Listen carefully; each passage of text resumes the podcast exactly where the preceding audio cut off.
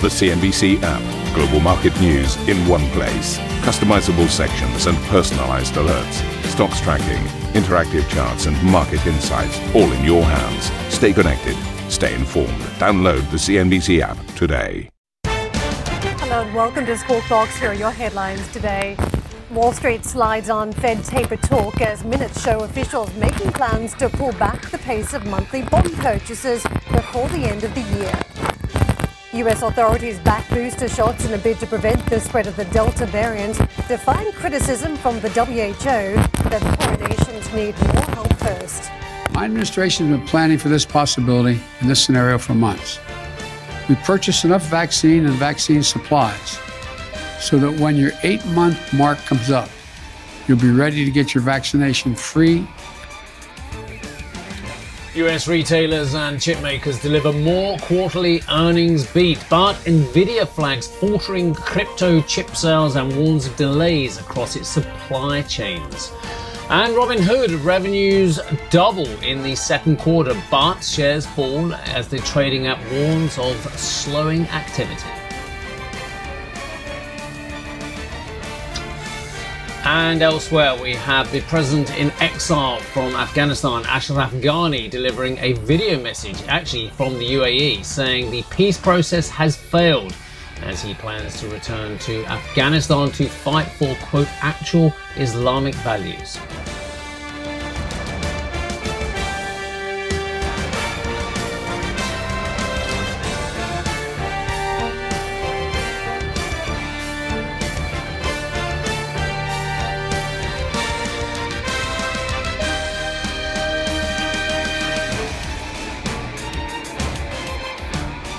Eyes on the language from the Fed yesterday and what it means for taper talk. The Fed Reserve is planning to reduce its monthly asset purchases this year, and that is crucial as you take a look at the investor sentiment now. All this according to minutes from the central bank's latest meeting. Officials said they have met their inflation targets while confirming they are close to being satisfied with employment levels. But a broad consensus on when the Fed will start to taper was not disclosed. FOMC members also expressed concern over the spread of the Delta variant. So consensus seeking is where Jay Powell is at, and you can see the markets pulling back as they digested the latest from the minutes, a reversal of uh, just over 1% on the Dow and the S&P, Nasdaq down a little bit less than that. So pulling back away from these fresh records. We've been talking about the very narrow leadership from market participants that has unlocked these recent rallies. And to the downside, uh, one of the big movers for the Dow was Goldman Sachs. That was uh, one of the big movers to the upside previously. So a reversal there in the big banking stock. Elsewhere, Apple having an impact too on the S&P and the Nasdaq, but uh, stock markets are certainly a little bit more nervous at this stage. And we did note uh, there'd been a slight pickup in volatility a day earlier, so a reversal uh, setting in across the board, and mostly by sectors too. One exception was consumer discretionary, but don't forget that has been driven by a lot of earnings this week from big retailers. Elsewhere across the board, uh, sectors were trading in the red. Treasuries. Uh, look at how the bond markets anticipated the latest Fed minutes. It was not uh, any runaway direction for a change in sentiment for some of those bond traders, as you can see, very much still trapped in this range of roughly one and a quarter percent on the US 10 year yield. The dollar, though, we have seen slightly higher ranges in recent sessions. Uh, this is how we're looking morning session. Sterling euro on the back foot. You can see both uh, falling just over a quarter, 1% versus the greenback. The dollar is supported versus the Japanese yen and also getting ground versus the Chinese currency. So across the board, it is a story of dollar strength today. The commodities complex, uh, WTI and Brent are suffering more falls yesterday. And uh, in the minutes, so you could see that uh, various participants were concerned still about the impact of that Delta variant. Those concerns have been very much expressed in recent weeks around the commodity space, particularly around oil and Brent and WTI reversing morning session again. Gold has not had much of a bid, and you can see down half of a percent even in the morning trade. Asia, look at those markets as they also uh, eye any uh, Fed moves, and you can see it is a reversal as well, particularly for that Hong Kong market, 1.8% to the downside, and also some decent pullbacks for the other markets from Australia right up to Japan. Steve. Karen, good morning to you. Right, okay, well, we've got a man now who's paid vast amounts of money to disseminate what was going on in those minutes as well. Uh, Valentin Marinov is the managing director and head of G10 FX research at Credit Agricole CIB. Good morning, Valentin. Very nice to uh, see you this morning. What did you make? What were the exciting bits uh, in the uh, FOMC minutes? Well, certainly the one bit that uh, certainly came across rather well for the dollar bulls was the fact that the Fed has finally reached a consensus on the need to taper there was some uncertainty regarding the timing, but uh, it is the case that the minutes were quite clear that there is a majority now at the FOMC in favor of reducing the pace of asset purchases uh, later this uh, year. And on the back of that, you would expect that that will continue to boost the yield and rate appeal of the dollar uh, vis-a-vis, especially vis-a-vis the uh, yielders out uh, there. And that could mean that dollar strength could become a more dominant theme uh, into the uh, fourth quarter, really, into, uh, uh into the end of uh, the year. Valentin, why? Uh, I mean, I, I, get the fact that the dollar is rallying. the dollar index up 0.7 of a percent week today. But there's absolutely zip conclusion about interest rates going up at any stage in the next 12 months or so. Why would the dollar bulls be heartened by what they heard from the minutes? Well, I guess a couple of uh, things. Obviously, on the day, uh, and you're completely right, that there was uh, not really much clarity with respect to the tightening cycle that is to come, presumably only in 2023 from the minutes themselves. But uh, next, uh, and on the day, it's really about risk aversion, investors worrying about the ability of the global economy to withstand the upcoming tightening from the Fed, and indeed what it could do to risk more than anything else. Down the road, however, and one theme that could is still to play out is indeed the theme of the policy mix emerging in the US of loose fiscal and tight monetary, if you wish, whereby the Biden administration is expected to successfully implement its close to 4 trillion fiscal stimulus package uh, in the fourth quarter of the year, on the back of which the Fed could be emboldened, encouraged to indeed proceed with its uh, tapering at a greater pace than it's currently priced in by the market. So from that point of view, I would expect at least that treasury yields will move somewhat higher, if not much higher from here, and from that point of view, that should give the dollar a boost, additional boost. So just, just, just, just let me disseminate one part. Sorry, Karen, for jumping in here. Country raises vast quantity of more debt to pay for yeah. unproven infrastructure plan because of crumbling infrastructure equals people like that country more. Yeah, so more debt means we buy that currency. Uh, well, again, uh, the longer term is always a bit more difficult to uh, really predict and obviously to uh, kind of express using the FX market. This is why the FX investors are certainly focusing on the next maybe three to six months. And the story, as has been the case since the COVID pandemic has started, the story has been all about growth. And what the US is doing at the moment, at least, uh, really is to support growth by obviously throwing vast amounts of money uh, uh at uh, the economy. Whether the consequences of that could be more damaging down the road, that remains to be seen. But in the near term, that is likely to boost the U.S. relative growth advantage, its relative rate and yield advantage. And this is why, on our side at least, uh, we like uh, dollar yen higher from here. We like dollar Swiss higher from here. And uh, I guess that story is only now starting to play out uh, really in earnest. We would expect it to continue in coming months. Uh, Valentin, there could be some important technicals around what you're mentioning there around the pace of a tape, and I thought that was fascinating yesterday. You know, if we think last time round, as uh, the taper was enacted, it took 10 months. There was some suggestion yeah. recently that that pace could be sped up this time round. What could that mean in terms of volatility on markets if we do get a faster taper and it's finally announced? Well, uh, I mean, it could certainly uh, derail parts of the risk rally. I mean, if indeed the Fed uh, does speed up uh, the uh, taper uh, from here uh, once they've announced it, I don't think that is in the price, and that could uh, potentially uh, really add to concerns that the global economy is not able to handle really a faster really pace of removal of that support, especially given the spreading of the Delta virus that we are having at the moment. So from that point of view, I think that may be indeed uh, a situation where we're going to have market volatility really uh, escalating somewhat uh, further. That said, I also believe that even as the Fed is removing accommodation, they remain cognizant of the likely market impact of any more hawkish uh, communication from here, so that any taper from here likely to be more gradual, right? So, so essentially, you do have the prospect uh, for potentially more aggressive taper, but that's not only going to come on the back of expectations of faster U.S. growth, on the back of uh, really uh, potentially more aggressive fiscal stimulus from here, which is not necessarily uh, risk negative. Valentin, can we talk about the timing of uh, any announcement? Because yep. we're setting up for another Fed meeting in September, then we've got one in November. As some uh, officials, like Eric Rosengren, for instance, suggesting he wanted just to see another very strong jobs report before he was ready to announce a taper. But what do you think it's going to take? Because I know other members of the Fed are also concerned yep. about these bottlenecks in supply chains, and they want to see what happens uh, with those factors and the impact on inflation. What timing would you anticipate for a taper yep. announcement?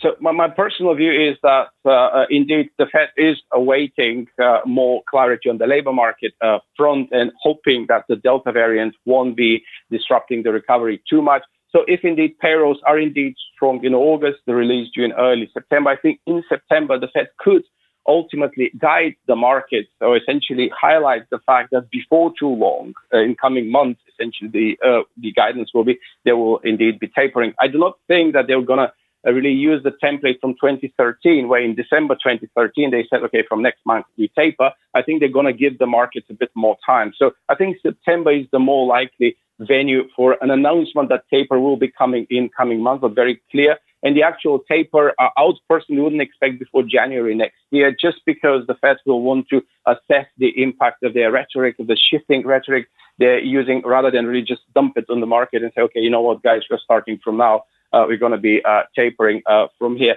And I have to say that uh, uh, that was the view for many clients. really, we were discussing that over the summer. Essentially, the view was that the Fed has very much met its inflation objective, but the labor market was certainly causing some uncertainty there, and that has been resolved, presumably after the last couple of very strong payroll prints. So if August is strong, that will be the case. The one key uncertainty there, and uh, indeed something that has materialized more recently, is the spreading of the Delta variant. We see that in the consumer confidence data. We see the impact in retail sales. That may be a reason that the Fed may have to wait till November, but that is a risk. The central case is still would still be a communication in September. Valentin. Um, just a quick word on this inflation. I, I know I'm perhaps trying to uh, dissect the tautology a bit too much, but yeah. most committee members are now satisfied the inflation goal has been met. So yeah. is that an admission that it wasn't transient all along and it wasn't just base effect, that actually there is real longer term inflation back? If they're satisfied the inflation goal has been met, presumably they don't think, as we've been told all along, they don't now think it was transient. Uh, well, I think the answer is uh, yes and no, in the sense that, uh, at least on our side, what we were expecting at the onset already in April uh, was that the uh, inflation overshoot uh, will likely last well into 2022. Essentially, we're expecting core inflation, in particular core CPI, to remain at or above 2% into April, May 22. And while that was supposed to be temporary, right? We expected it to then stabilize towards two or even drop a bit into year end 2022. That transient, transient period uh, was expected to be longer than what the Fed was expecting earlier this year. So I think, uh, in a way, they're recognizing that. But equally, if you take uh, that more medium term outlook, really capturing really 2022 uh, uh, second half and in 2023. I mean, I don't think that there uh, there's much ground uh, really. Uh, so there's not a basis to expect inflation to continue to overshoot beyond that period. So I guess what the Fed was trying to communicate there was that they are happy uh, with where uh, the medium-term trajectory of the inflation, but they continue to rule out any sustained inflation overshoot. Really similar to all other central banks, Bank of England in the same boat, and it, it's a view that I, I would subscribe to. I don't think that inflation however strong it may be looking now, would be uh, strong for, for much too long, right? So. Valentin, thank you very much for breaking down the Fed for us today. Valentin Marinov, Managing Director and Head of G10 FX Research at Credit Agricole CIB. We're going to have plenty more on central bank action later on today when we speak to Norges Bank Governor Øystein Olsen. This is after the central bank's latest decision today. That first on interview is coming up at 13:30 CET. And also ahead on the show, a new Oxford University study looks at how the Delta variant impacts vaccine efficacy and how different vaccines compare. We'll discuss the findings next. Uh, plus, for more on the Fed's potential tapering path, check out the Squawk Box podcast.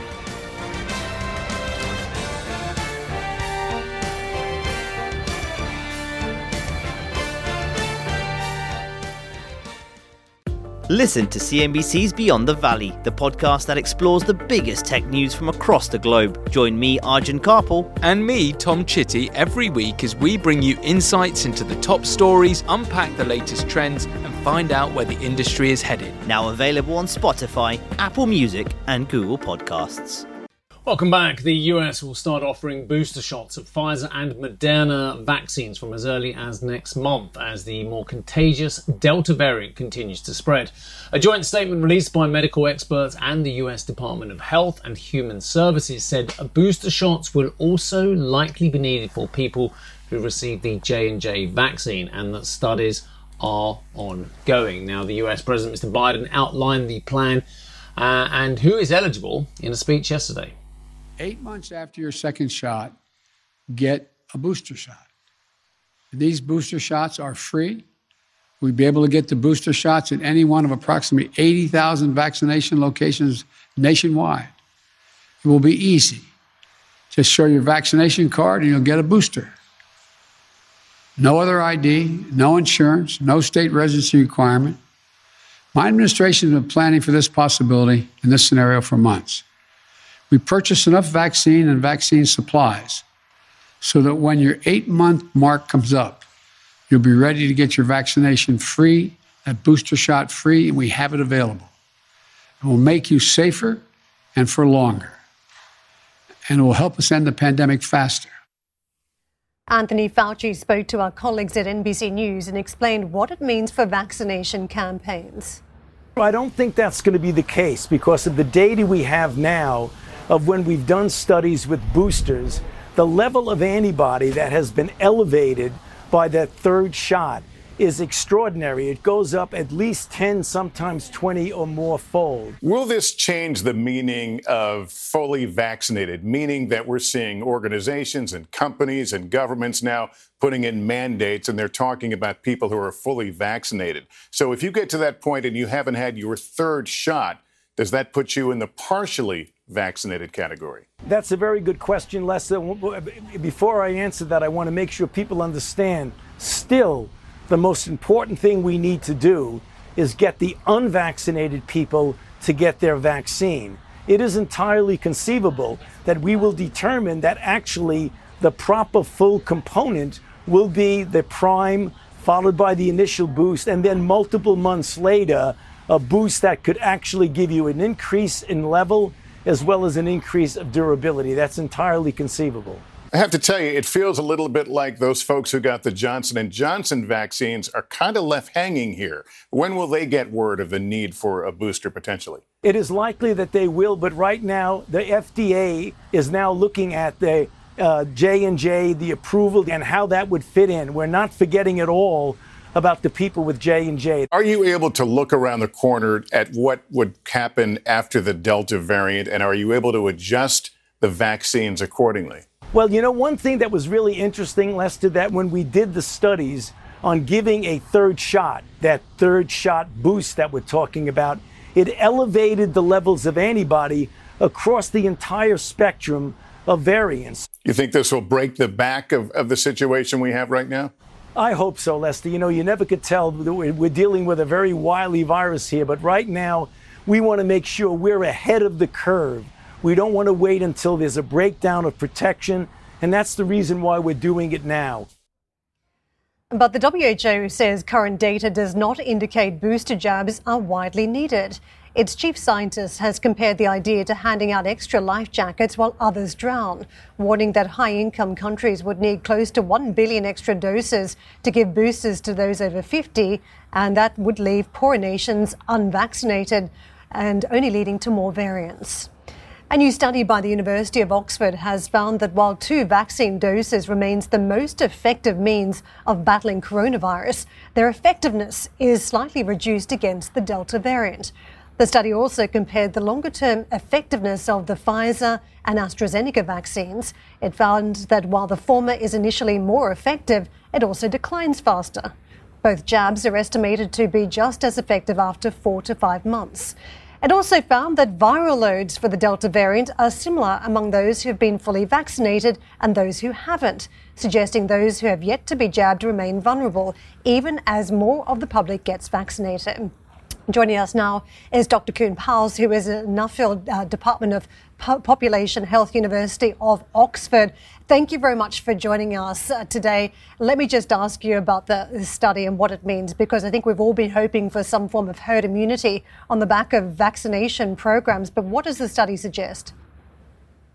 Uh, yeah, good morning. Um, so I, I, think you already gave a quite a nice summary of uh, what we found. But in terms of your specific question um, around uh, herd immunity, so one of the things we looked at is, um, of course, the protection against infection, and, and, we still saw a good protection against infection with and without symptoms, as well as infections with a high or low viral burden. So meaning lots lots of virus or uh, fewer virus particles in the nose and throat. And there is definitely still a, a reasonable protective of, uh, effect also with the Delta variant. So that also means if you prevent infections, you by definition also prevent transmi- onwards transmission. So every prevented infection is also a group you can't transmit subsequently for uh, to other people. However, among those that do get uh, test positive and do get infected uh, with the alpha variant when that was dominant uh, in December till March, um, we did see a very big difference in the viral load among people that were, were va- vaccinated and those that weren't. So people that were vaccinated, double vaccinated with both with one of uh, AstraZeneca or Pfizer, they had a much lower viral load uh, than those that were unvaccinated, meaning that they were less less likely to transmit and also less likely to get ill, etc. However, with Delta, this became very, as you said before, is very much similar. And although there's no perfect relationship between the amount of virus particles, uh, which we measure using a so-called cycle threshold, uh, using a PCR test, uh, with transmission, um, there are definitely uh, quite a lot of studies that show that the, the lower your CT value, which means uh, the more virus you have in your nose and throat, the more likely you're transmit to more people.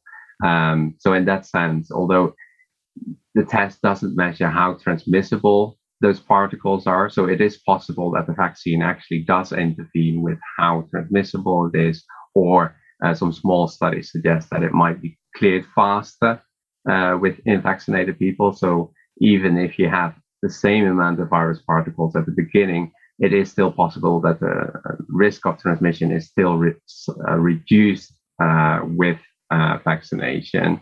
However, it is something that is a bit concerning that viral loads of the amount of uh, virus in your nose and throat is now much more similar between vaccinated and unvaccinated people. But again, it is important to remind that it does prevent infection, so it still is effective in, in preventing transmission as well every time I start worrying about this, Dr. Pauwels, I, I listen to someone like uh, Professor Sarah Gilbert, and I'm, I'm, reassured imminently by, by the expertise being put into this as well. Um, the, the, vaccine and the booster is not um, a, a, fixed feast, so to speak. It is a moving feast. It, the, the, concoction, the, the, potion that you uh, smart people at Oxford and AstraZeneca put into this is changing. So, is the actual ingredients or, or actually how this variant, um, uh, this vaccine is being created? Is it being tweaked for changes because of the Delta and other variants? So, so people are constantly working on developing new vaccines and thinking about boosters also being able to um, to protect against uh, new variants that became more common. And that have the potential to to be slightly less uh, or slightly better at evading the immune system. But I think one of the interesting and quite reassuring findings of our studies is that we actually find that uh, prior infect that basically the vaccines are, are very effective against uh, the Delta variant, even without tweaking it at the moment. It's slightly reduced, but still uh, much better than what we initially, before vaccines were developed, uh, were setting as targets that what they should meet. Um, but what we also found is that actually um, prior infection in our study with the alpha uh, alpha variant or other wild type uh, previous variants had a really good protection against um, infection with the Delta variant uh, as well, and especially among those that are previously infected and double vaccinated, they had a really good protection against uh, the Delta variant. Um, followed by those that are double vaccinated, and then uh, those that only had um, were unvaccinated but had a prior infection. But that the study also definitely shows that even if you have uh, have been infected before and you're partly protected, it's definitely worth getting your uh, two vaccinations because that is still much better in terms of protection than just a natural infection. Thank you for listening to Squawk Box Europe Express. For more market moving news, you can head to CNBC.com. Or join us again on the show with Geoff Cutmore, Steve Sedgwick, and Karen Tso, weekdays on CNBC.